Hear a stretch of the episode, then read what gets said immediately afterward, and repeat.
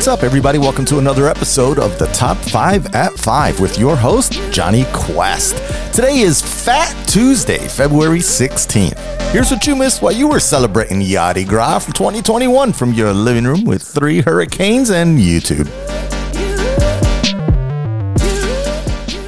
All right, who would have thought that in 2021 I'd still be doing a daily, almost, news podcast, and in it, I'd be talking about the friggin' weather. But yeah, it's a pretty big deal apparently. So far, at least 14 people have died in four states from the effects of this super cold snap that has hit the South. They're just not built for this. And the electric grid in these areas has been struggling to keep up. So people are turning to scary means in order to heat their homes. Stovetops and ovens. Listen, don't do this. You can die. There's also a report of a woman and a girl who did die from carbon monoxide poisoning after they left the car on in a garage to keep warm. So don't do that. In addition, there was a tornado in North Carolina in the middle of this freezing storm that killed at least three and injured 10. Now, power has been out in areas of Texas for over 72 hours with millions of residents struggling to stay warm. Dallas, Houston, Oklahoma City all posted their lowest temperatures since at least 1989 Tuesday morning. Quote, a deep freeze enveloping large swaths of the U.S. has resulted in rolling blackouts for at least 5 million people from the upper Midwest to Houston. More than a million barrels a day of oil and 10 billion cubic feet of gas production have also gone offline, sending U.S. crude prices above $60 a barrel for the first time in more than a year, and natural gas prices up 6%, while massive refineries owned by ExxonMobil and Marathon Petroleum have halted production, threatening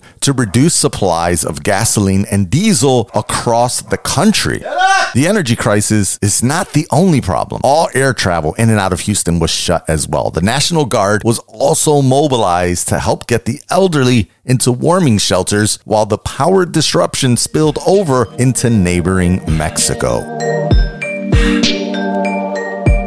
Okay, let's get an update on the latest with that Biden relief plan. Yeah, it looks like the House was able to pass the budget reform needed so that they could pass all the requested measures from the Biden team with a simple majority instead of the typical 67 votes in the Senate. So, what exactly is in the latest proposal? All right, here's a quick rundown. They're bringing back the stimmies. Yep, and they're giving out that 1400 missing from the last one, so it sums up to the 2000 originally promised. Now this is per person, so a family of 4 can get up to $5600 adult dependents qualify for this one. That means you college students. As for unemployment, the extra federal boost will go up to $400 until the end of August. It's scheduled right now to run out in March. An additional investment into WIC programs is also in there, extending the 15% in SNAP benefits as well, and about $19 billion for state and local governments to quote, cover back rent, rent assistance, and utilities for at risk low income households with unemployed members. It would also give about $10 billion to states and tribes to help provide mortgage payment assistance, end quote. Now, here's a huge one. They're looking to expand the child tax credit up to $3,600 for children under six and $3,000 from six to 18. Now, the current child tax credit is up to $2,000 per kid under 17 and families receive this as a single payment. This new adjustment would allow them to get it as a monthly payment instead to help with bills, not to buy cars. Now, I think most importantly, there's about $130 billion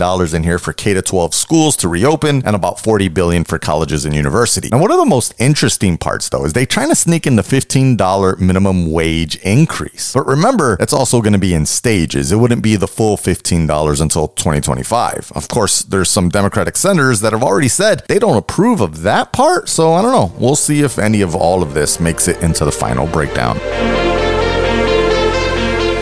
All right, this was a bold move. In Maryland, late last week, they approved the country's first tax on the revenue from digital ads. Now that means Facebook, Google, Amazon basically are going to be paying a tax on their revenue from the ads that they sell. They estimate this is going to generate about $250 million in tax revenue in the first year. The money is supposed to be going to schools, but hey, we know how that goes with the lottery. Diverge, merge, reassess, and that's just from one state. Imagine if this gets popular. 250 mil? You know they're going to fight this in the courts. But here's the real reason for this existing. Quote, the largest tech companies have had milestone financial performances as social distancing moved work, play, and commerce further online. But cities and states saw their tax revenues plummet as the need for their social services grew, end quote. Now, personally, I expect the big tech giants to just pass this tax along to the small businesses that buy most of the ads on these platforms. I mean, it's basically just a tariff, and Google and Facebook aren't just going to sit around and lose money for their shareholders. So, I don't know, let's see if this works out in the long run in Maryland, and let's see who else tries to follow suit. My money is on New York State and King Cuomo.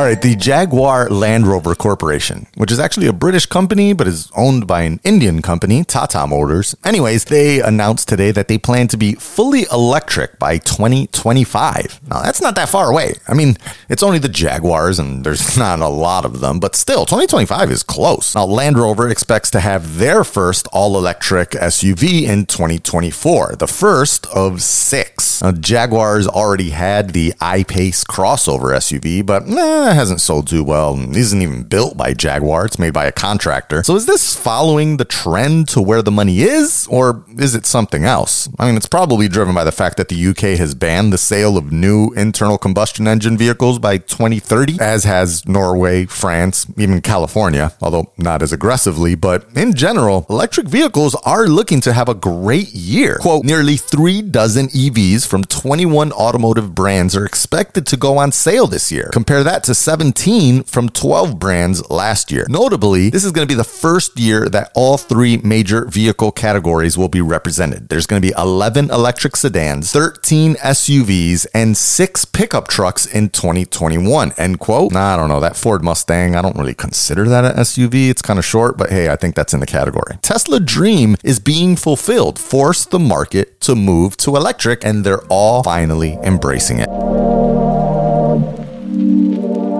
And lastly, we've spoken a ton about password managers on this show. I mean, I think they're super important, not only to relieve you of having to remember all of your account passwords and credit card numbers and stuff, but also to give you the ability to have auto generated passwords and more robust two factor authentication methods and be able to share passwords across devices. I've mentioned a bunch of the big players before, like 1Password and Dashlane and LastPass, but LastPass is usually the one that most people went for because it's had a great free tier, I think for as long as it's existed, but no longer. Starting next month, March 16th, you'll have to make a choice if you're on the free version. You want mobile access or desktop access? No more syncing passwords across devices, which kind of blows the idea of managing passwords easily. And look, I get it. It's not cheap to run a business, obviously, but you know, this makes it harder to get people to start using these apps. Of course, you know, Google and Safari have their built-in password managers, which is probably putting the squeeze on companies like LastPass. And you know, it's not like three bucks a month is a lot for the premium tier, and it's more peace of mind after everything. But you know, that's the same price as 1Password, which I love. So I don't know. Now I guess it's just going to be a choice between user interface and pretty colors. Either way, get a password manager, people.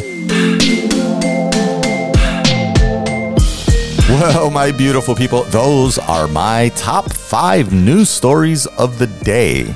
And I do have some breaking news. Just reported Rudy Giuliani has been fired as Trompito's personal lawyer. As they said on Twitter, at least he got out with his credibility intact. Just in time. Oh, Rudy. They used to call you America's mayor. What happened? Anyways, if you're on an iPhone and you have friends that are constantly sending you Instagram links, I'm happy to report that Instagram fixed whatever the heck they broke over the last like six to eight weeks where it wouldn't expand the image. And you just get that link. That was annoying, but it's fixed, thankfully. If you're into the Bitcoin thing, I guess it's news that Bitcoin for a brief moment crossed $50,000 today. I'll probably be diving more into cryptocurrency stuff uh, later this week or next. It's getting kind of popular, just a little. All right. That's all I got for you guys today. Once again, thank you for listening to the show. And remember to subscribe to the pod. Tell your friends how they can get their daily TLDR of the news over at top5at5.com or on their favorite podcast app. Listen, we're going to talk again tomorrow. But as always, remember, you can stay focused, stay proud, and stay dedicated in everything that you do. Catch up with Quest because I got you with the news.